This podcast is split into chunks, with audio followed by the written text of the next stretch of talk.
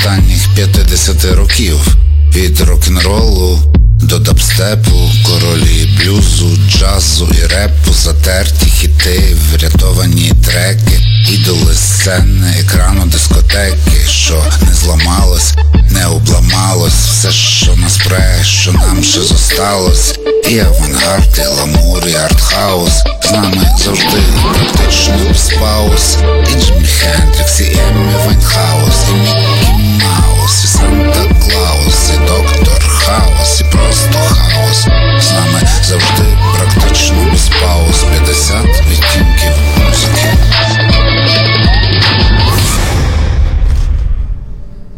Привіт усім, хто зараз на хвилі Урбан Спейс. Сьогодні четвер, і не просто четвер, а чистий четвер, а отже найвищий час для початку нової програми. Я Юрій Іздрик, і моя нова програма, яка називається «50 відтінків музики», від сьогодні щочетверга в ефірі радіо Урбан Спейс о 19-й. 50 відтінків музики – це і 50 років її історії з 1968 по 2018. У нас буде 10 програм. В кожній програмі ми будемо оглядати коротко, епізодично, фрагментарно історію музики за 5 років. Сьогодні в першій програмі з Божою поміччю будемо говорити про роки 1968-1972. Навряд чи слухачі, серед яких я не бачу, але уявляю собі здебільшого молодих людей, навряд чи вони знають, що являв собою світ в цей час, власне кажучи, в кінці 60-х. Передовсім це був час заворушень, молодіжних студентських заворушень. Це студентські заворушення в Європі 68-го року, які стали початком багатьох лівацьких рухів, і ця лівацька традиція ще до сьогодні відчутна в інтелектуальних колах Європи, а також початком сексуальної революції. Гасло найпопулярніше тих років «заборонити, забороняти». Ну і ще було таке серед інших прикольне гасло, як «пролетарі всіх країн, розважайтеся». По той бік океану в Америці так само починалися молодіжні заворушення. Це було пов'язано передовсім з протестами проти війни у В'єтнамі, бо тоді якраз велася війна у В'єтнамі. І так само з певними молодіжними так би мовити, як би це сказати, не знаю. В кожному разі окреслимо це так само, як і в Європі, сексуальної революції. Це був час хіппі, час вільного кохання, наркотиків, і це був час, коли музика нарешті однозначно стала розвагою номер один.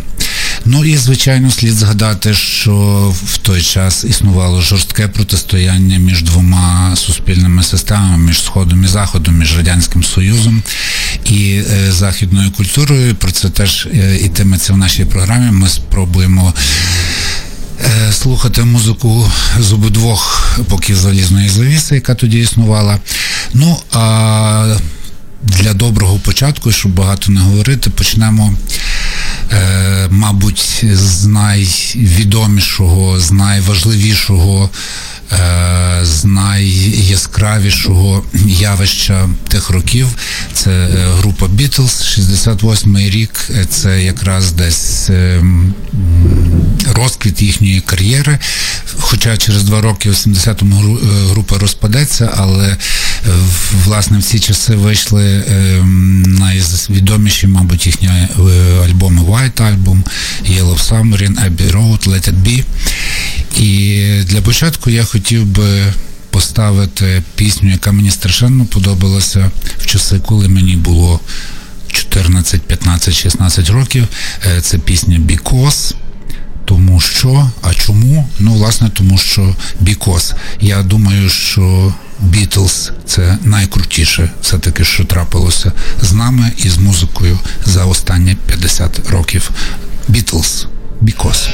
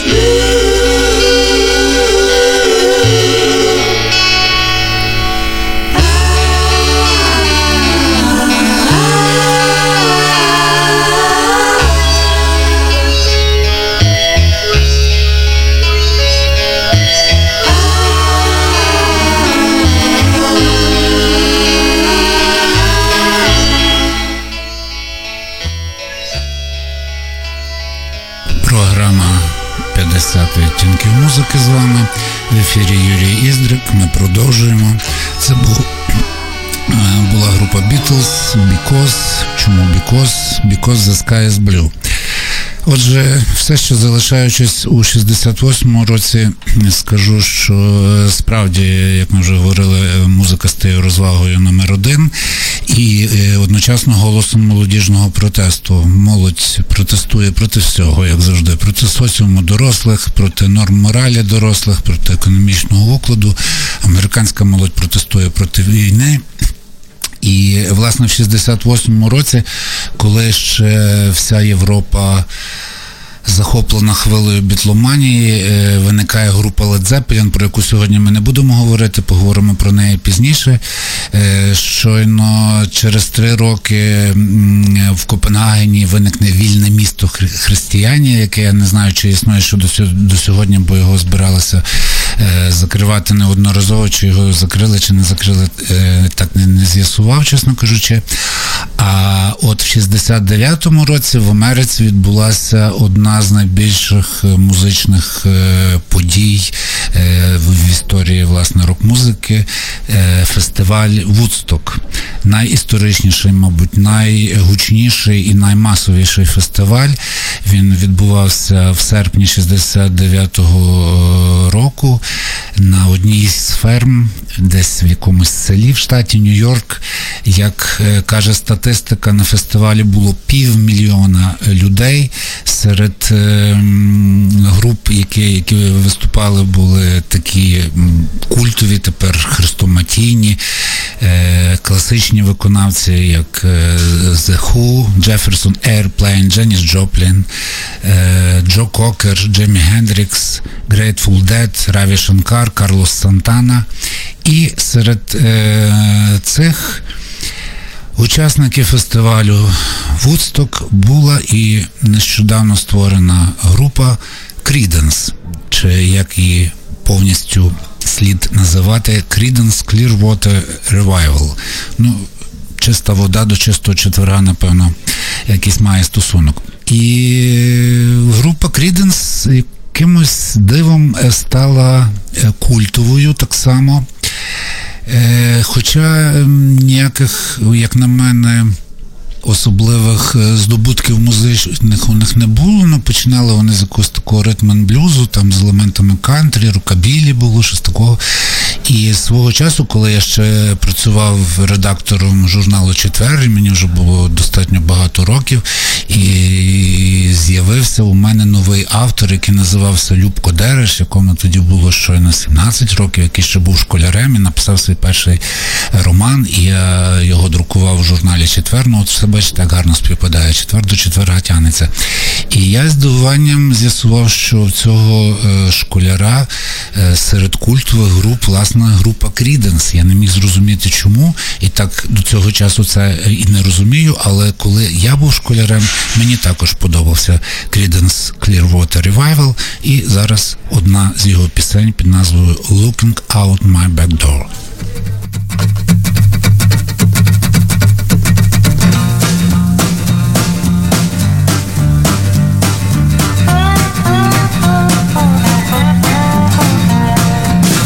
Got home from Illinois, locked the front door, oh boy. Got to sit down, take a rest on the porch. Imagination sets in, pretty soon I'm singing. Do, do, do, looking out my back door. This giant doing cartwheels, statue wearing high heels. Look at all the happy creatures dancing on the lawn. Dinosaur controller. Listening to Buck Owens. Do, do, do, looking out my back door. Tambourines and elephants are playing in the band. Won't you take a ride on the flying spoon? Do, do, do. Wondrous apparition provided by magician. Do, do, do, looking out my back door.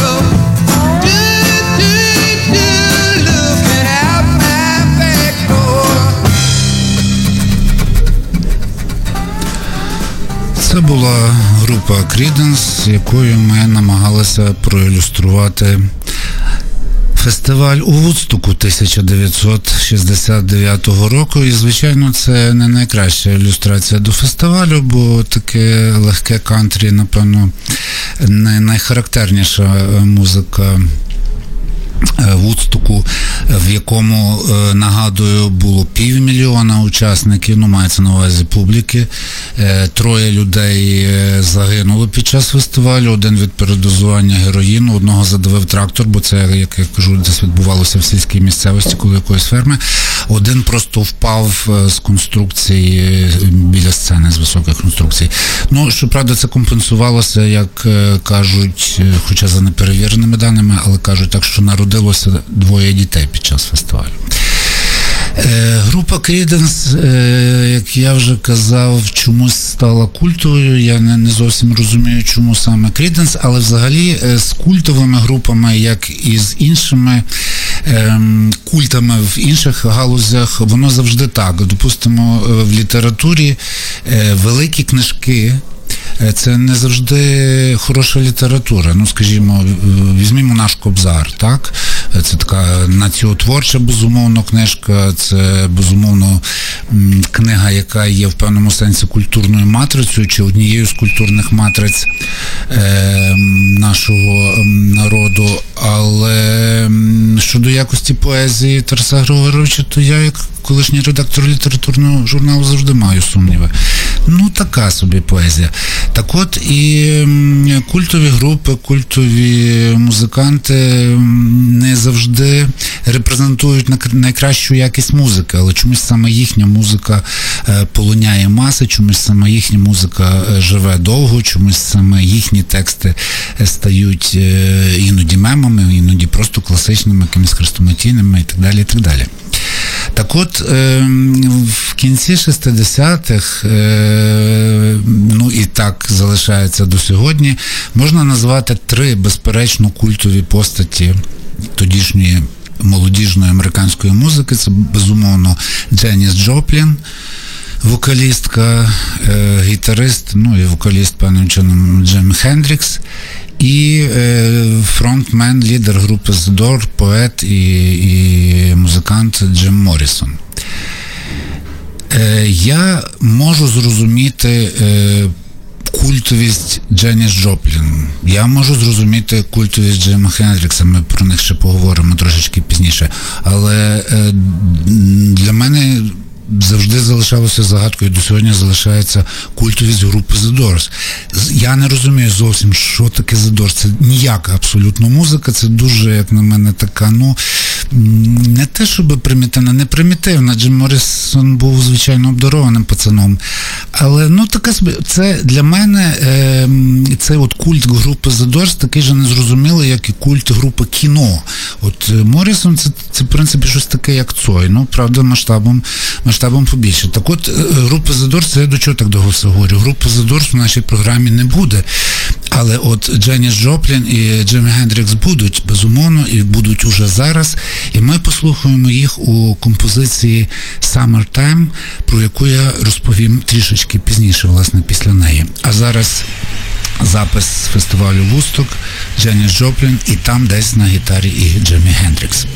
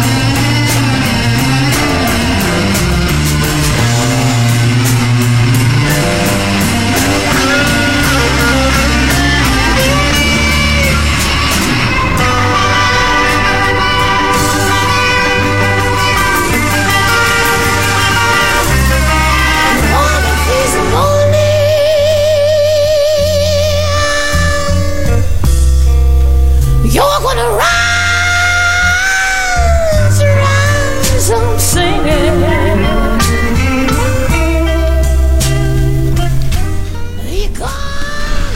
Отже, це була Дженіс Джоплін, і я думаю, тут уже без питань, чому вважається вона культовою, великою. Це справді поодинокий приклад справжнього білого блюзу.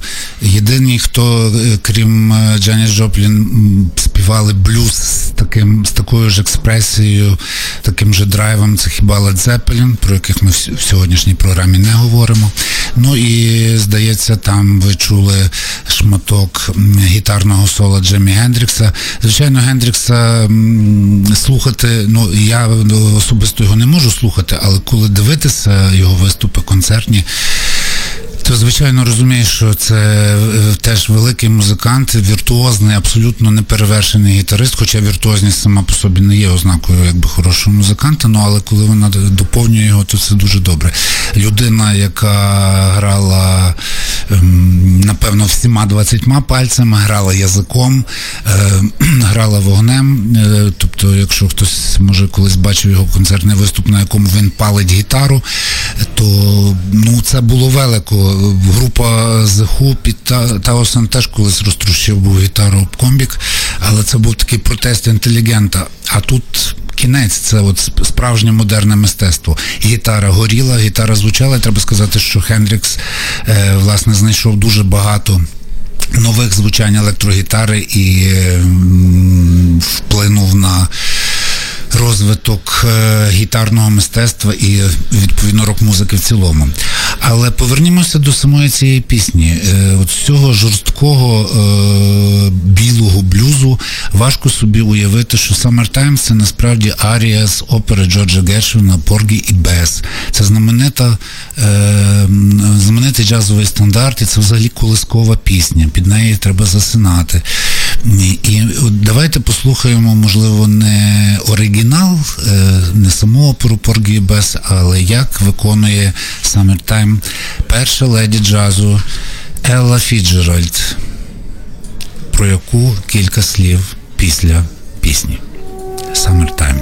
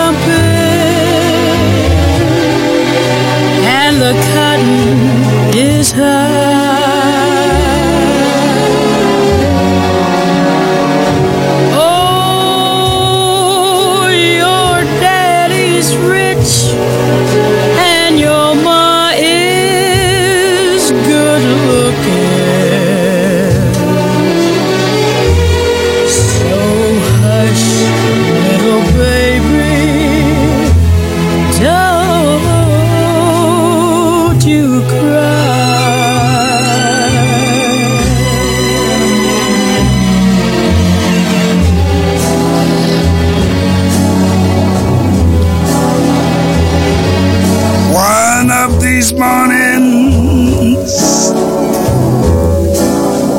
you gonna rise up singing. Yes, you spread your wings and you take to the sky.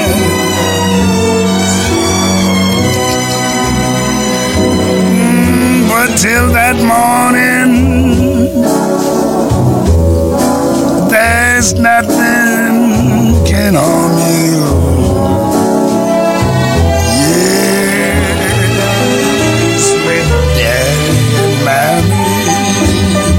Standing by.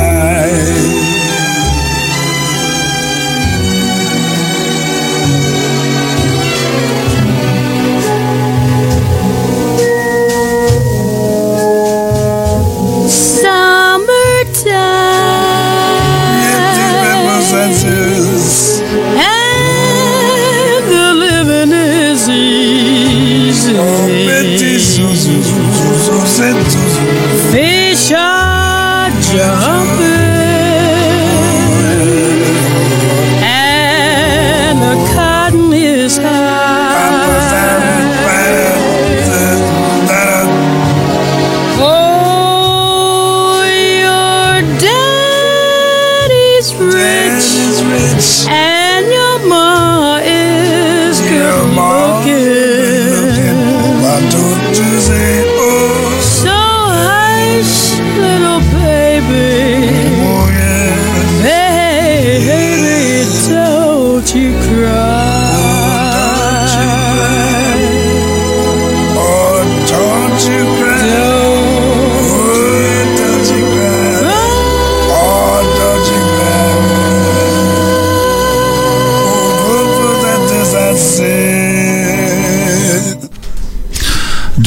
Бебі, тому що в ефірі з вами програма «50 відтінків музики» і я, Юрій Іздрик. А це була колискова з опери Джорджа Гершвіна «Поргі і Бес» «Summertime». Ми щось тут, як з'ясувалося, походу накосячили, і це була трошки не та версія, яку я собі уявляв. Ну, але виявилося, що це непогано, бо тут була не сама Елла Фіджеральд, а ще й у дуеті з не менш славнозвісним легендарним Луї Армстронгом. Добре, правда, що він не грав на своїй трубі. А наступним нашим персонажем буде ще одна культова постать, культовість якої до мене теж ніколи не доходила, ну в тому сенсі, що я ніколи не любив його музику і не міг зрозуміти, чому від неї так тащиться, але від неї тащиться так багато людей і так багато шанованих, крутих, справжніх людей, що доводиться просто вірити. Ну, для прикладу, я вам скажу, хто з користувачів Фейсбуку дружить з Альбертом Цукренко, лідером групи «Хамерман знищує віруси», то він, мабуть, знає, що в стрічці Цукренка Девіда Боуї більше, ніж самого Цукренка. Ну, якщо такий музикант, як Цукренко, поважає такого музиканта, як Девіда Боуї, приймемо на віру. Але Боуї справді фантастичний чоловік, бо, поминаючи його музичний спадок, потрібно віддати належне, його внесок в культуру взагалі дуже великий, він і в фільмах знімався, його якби напрям музичний важко визначити, тому що він постійно змінювався, але це були, скажімо, початки глем-року, він одним з перших музикантів вигадав сценічний образ, постійний образ. Це такий був у нього, якщо я не помиляюся, Зіггі Стардаст він називався, такий космічний андрогінний персонаж. Це був справді такий ніби інопланетянин, пришелець з інших цивілізацій, андрогінний, абсолютно унісексовий, такий незрозумілий чувачок з характерним вокалом і, мабуть, його можна назвати першим рокером-інтелектуалом, що б це не означало. Отже, Девід Боуї і його пісня Life on the Mars зі знаком запитання в кінці, тобто воно до цього часу залишається під знаком запитання. To the girl with the mousy hair, but her mommy is yelling no, and her daddy has told her to go, but her friend is nowhere to be seen. Now she walks through her sunken dream to the seat with the clearest view, and she's hooked to the silver screen. But the film is a sad thing for she's lived it 10 times or more. She could spit in the eyes of fools if they ask her to focus on sailors fighting in the dance hall. Oh man, look at those cavemen go. It's the freakiest show. Take a look at her.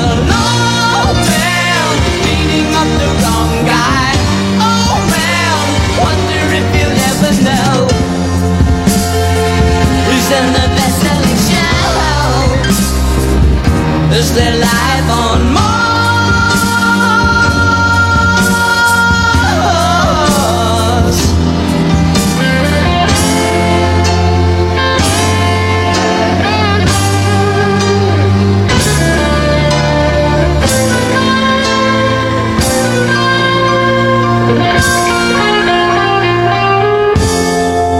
It's on America's tortured brow that Mickey Mouse has grown up a cow.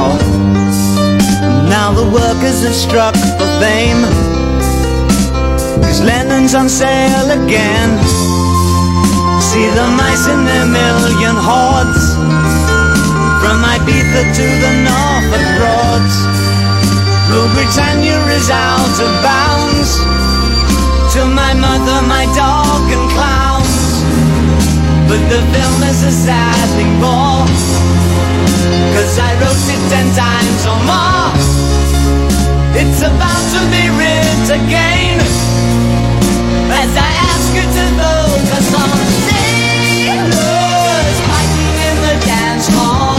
Oh man, look at those cavemen go. It's the freakiest show. Take a look at the Lord. Oh man, beating up the wrong guy. Oh man, wonder if he'll ever know. He's in the best-selling show. Прекрасний Девід Боуї з'ясовував, чи є життя на Марсі. Не зовсім мені ця проблематика близька, але тим не менше. І, власне, в період, який ми сьогодні обговорюємо, тобто, а ми обговорюємо сьогодні п'ятиріччя 68 по 72 рік, в 71 році Боуї поїхав в Нью-Йорк, де познайомився з учасниками групи малознаної, наскільки я орієнтуюся, у нас групи The Velvet Underground. І ця зустріч справила на нього велике враження, як він потім сам говорив, це якось вплинуло навіть на його творчість. А сама група Velvet Underground, справді, тут я погоджуюся, це, як на мене, справді культова група, і її звучання до цього часу, мені видається, настільки...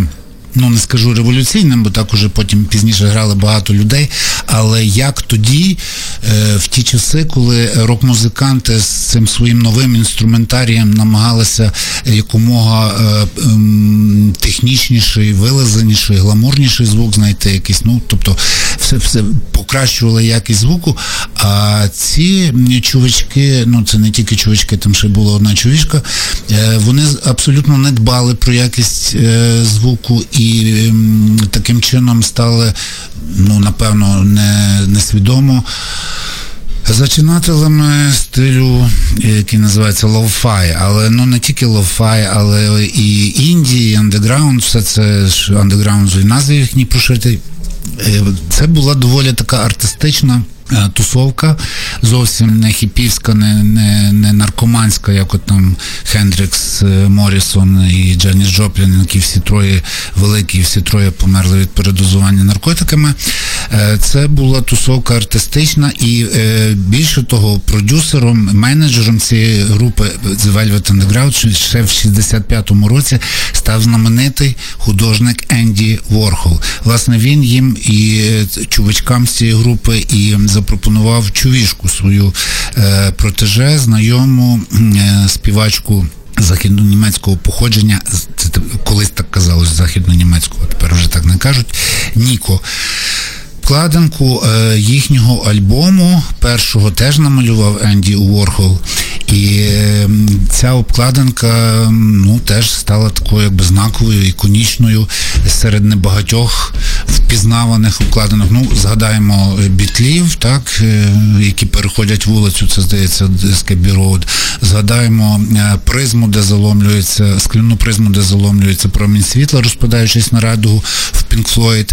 І це жовтий банан, на якому власноруч Уорхолом, так би мовити, написано «Peel slowly and see», себто повільно знімай шкірку банана і дивись.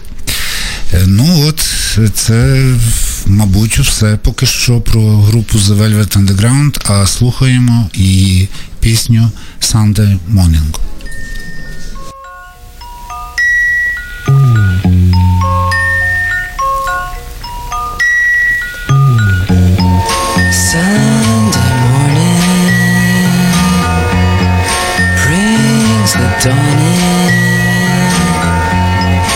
It's just a restless feeling by my side.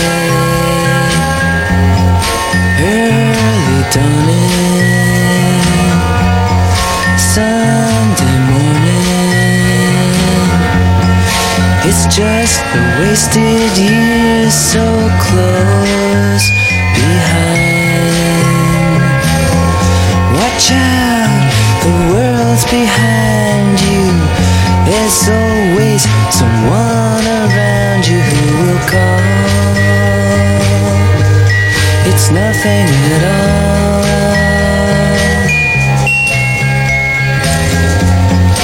Sunday morning, and I'm falling. I've got a feeling I don't want to know. Early dawning, Sunday morning. It's all the streets you crossed not so long ago. Watch out, the world's behind you. There's always someone around you who will call. It's nothing at all.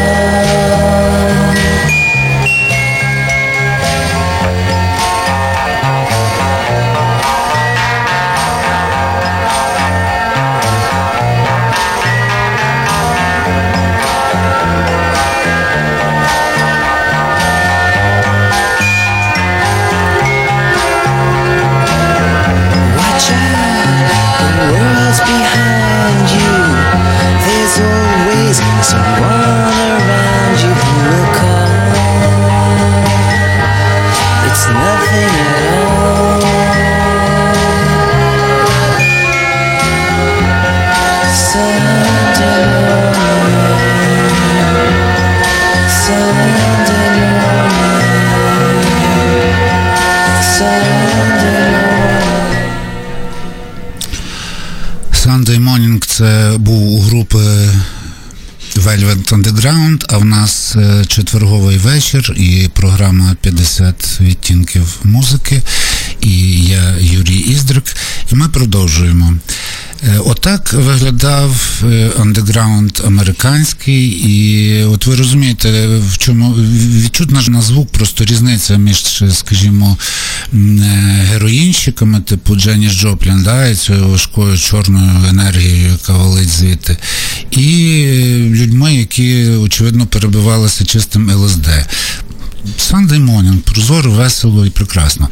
Натомість андеграунд нью-йоркський от виглядав от так, а по той бік залізної завіси, а я нагадаю, що йдеться про кінець 60-х, початок 70-х, коли світ був розколотий на дві системи, і по цей бік залізної завіси був Радянський Союз зі всіма своїми сателітами. Так от по цей бік залізної завіси в цей же час, в кінці 60-х, виникла у Чехії група Plastic People of the Universe. Це так само була група, яка позиціонувала себе як андеграунд, і група, яка великою мірою надихалася, власне, і творчістю Velvet Underground в тому числі. Однак, оскільки, по-перше, це Прага, тобто місце одночасно і солдата Швейка та Гашика, і солдатом Швейком, і Кавки, а по-друге, це соціалістична Прага, то таких благосних сандей-монінгів у них бути не могло в цих пластикових людей, і у них постійно виникали якісь проблеми з поліцією, їх арештовували, їх судили, причому суд навіть був на телебаченні, і їм єдиним дозволили з'явитися на соціалістичному телебаченні з довгим волоссям, бо в ті часи було прийнято хлопцям носити довге волосся, так, хіпарі були всі довговолосі. Власне, для того, щоб продемонструвати громадянам соціалістичної Чехословаччини, як гидко виглядають ці молоді андеграундові рокери, і що тепер, напевно, виглядає вже потішно, адвокати їхні мусили апелювати до творів Маркса і Леніна, щоб якось відмазати пацанчиків, значить, від в'язниці. Все було дуже погано у них однаково, і остання така велика пригода сталася вже в 76-му році, коли група відіграла, ну, як на теперішні мірки, квартирник в будинку Вацлава Гавела. Вацлав Гавел став президентом Чехії щойно вже після зруйнування цілої соціалістичної системи і, власне, тієї залізної завіси, але до чого я це все так детально описую, та до того, щоб якось пояснити жорсткість звучання Plastic People of the Universe. Це справді, це так само лоу-фай, напевно, бо тут дуже непричесане, дуже таке розхристане звучання, і я вже вибрав трек, який, ну хоч більш-менш потрапляє в радіоформат. Отже, Plastic People of the Universe і пісня «Пуйт», тобто «Іди».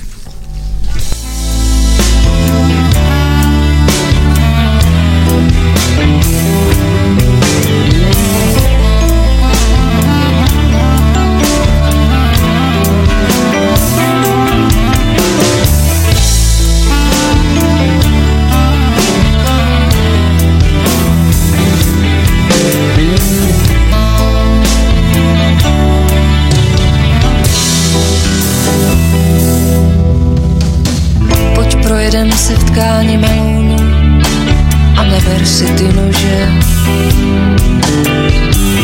Zažeň řádu v obludu s prázdnou hlavou pluje se líp žába i ryba,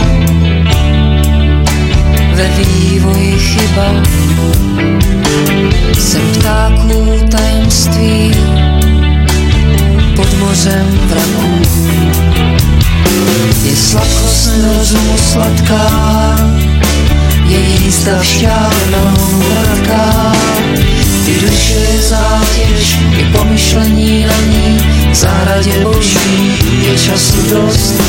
Je sladkost rozumu sladká, je jízda šťávnou hladká. I duše je zátěž, i pomyšlení na ní, v zahradě boží je času dost.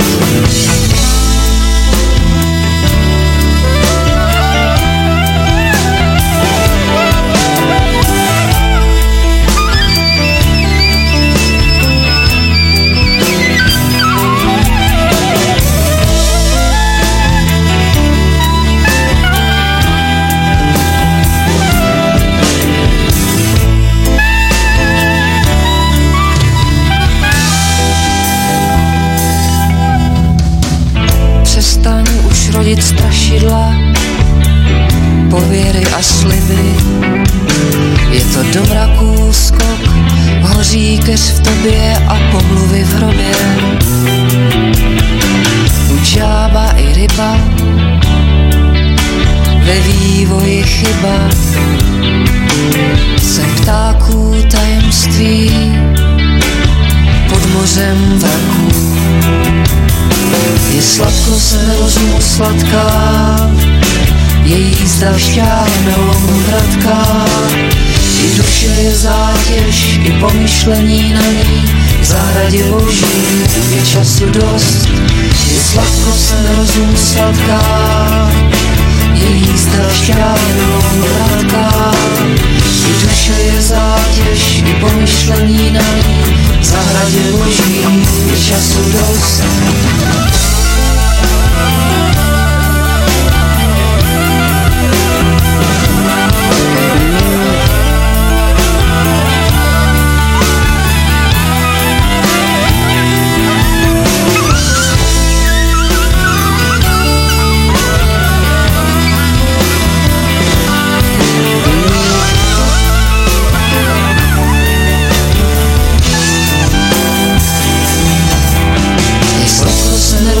Sladká, je jízda šťávnou hladká. I duše je zátěž, i pomyšlení na ní, v zahradě boží je času dost. Je sladkost nerozum sladká, je jízda šťávnou hladká. Ну так, ми в програмі 50 відтінків музики демонструємо вам групу з Чехословаччини, колишньої The Plastic People of the Universe, хоча можу сказати, що це дуже нетипова композиція, бо насправді звучання в них страшенно таке панківське, розхристане, це от в ті часи пацани реально грали нам на розстроєних гітарах, в них там був ще один саксофоніст фрі-джазовий, так би мовити, і це, ну хтось як захоче жесткача, то собі наберіть Plastic People of the Universe і вам там в інтернеті щось покаже. Я це слухати не можу, а пускати це на радіо не хочу, так що от, ну, вибрав, що вибрав. Але в кожному разі, як я казав на початку, що ця вся рок-музика тодішня, вона виникла не лише як естетичне явище, а передовсім як соціальне, як рух протесту, рух молодіжного протесту, проти всього взагалі. І цей протест, власне, по той бік залізної завіси у західному вільному світі, він справді мав більше якісь такі естетичні наслідки і естетичні прояви. Це були все-таки пошуки музики, стилю, образів, текстів.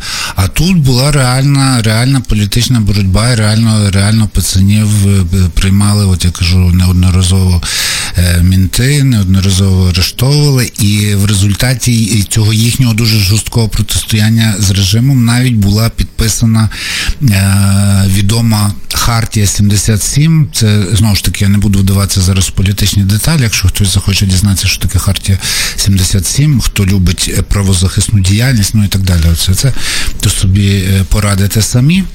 А ми переходимо до ще одного яскравого колективу, явища цілого, власне, який стався в соціалістичному таборі, чого важко собі було уявити. Це група Бієло Дугме з Югославії, теж країна, яка вже не існує, як і Чехословаччина. Бієло Дугме – це білий гудзик, перекладається як білий гудзик.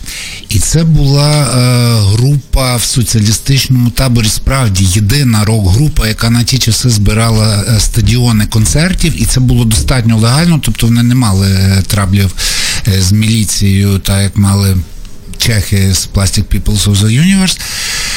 Ну, можливо, тому що Югославія це була найліберальніша країна соціалістичного табору, а можливо ще й тому, що Бієло Дугме одні з перших відчули, наскільки перспективним є поєднання в ідеологічному плані, не в художньому, поєднання фолку і року. І, власне, оце от, якби, їхня роковість камуфлювалася, умовно кажучи, їхньою фолковістю, так? Потім це часто використовували групи в Радянському Союзі, про які ми ні сьогодні, ні в найближчий час, мабуть, згадувати не будемо. Але це така от була ширма, якби, ідеологічна. Якщо ти граєш фолк-рок, то ти, типу, ти не зовсім рокер. Ну і крім того, можна використовувати якісь там тексти такі піднародні пісні, які навіть якщо опозиційні, ну що ж, народ, от такий у нас був опозиційний.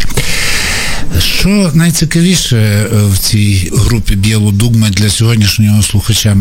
Напевно, багатьом, а я сподіваюся, що всім слухачам радіо Урбан Спейс відоме ім'я Горана Бреговича. Так от, саме Горан Брегович, якому тоді було 22 роки, а тоді це коли?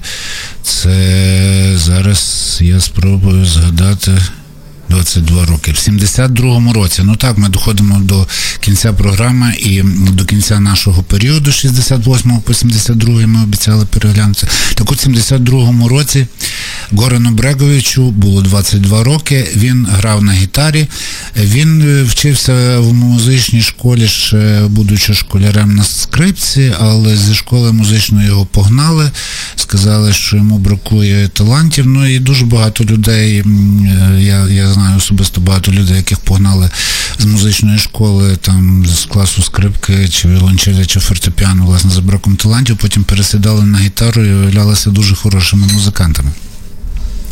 Можливо, в цьому є доля їхня, чи була. Так от, Горан Брегович і група Бієло Дугме, Білий Гудзик, і один з їхніх тодішніх та й теперішніх хітів, звучить він досить свіжо і сьогодні, «Хоп-коп».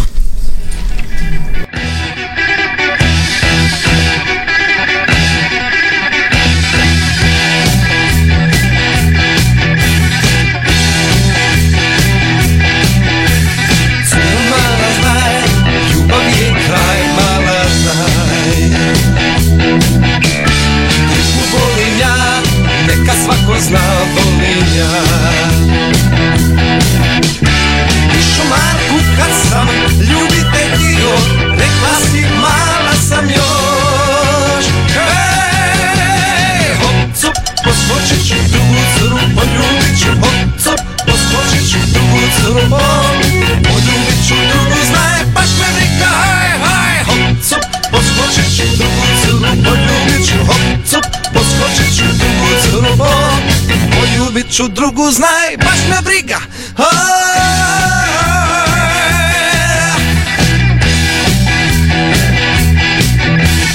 Цього мала знай, любов є край, мала знай.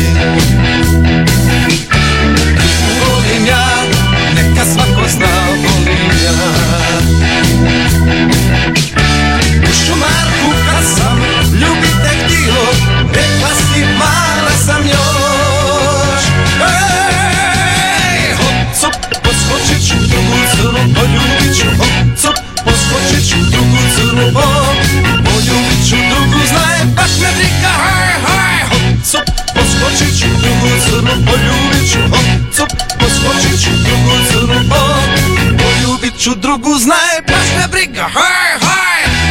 Хоп-цоп, поскочить у другу церу, полюбить. Хоп-соп, поскочить у другу церу, полюбить у другу, знай, пашна ріка, гай-гай. Хоп-соп, поскочить у другу церу, полюбить у хоп-соп, поскочить у другу церу, полюбить у другу, знай, пашна ріка, гай-гай.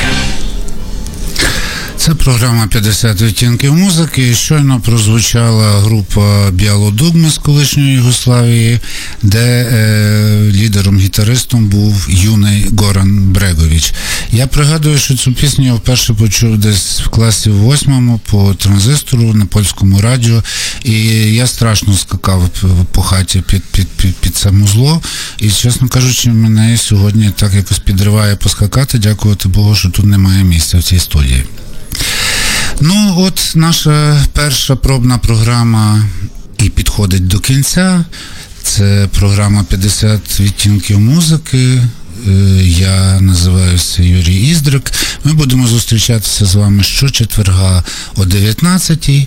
Сподіваюся, що перша програма пішла, якщо не в кайф, ну, то принаймні не зовсім уже так зіпсуто. Будемо дружити.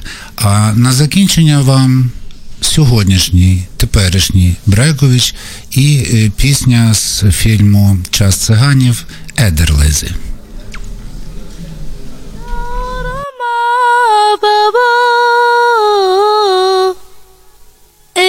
Kręcinem a me czuro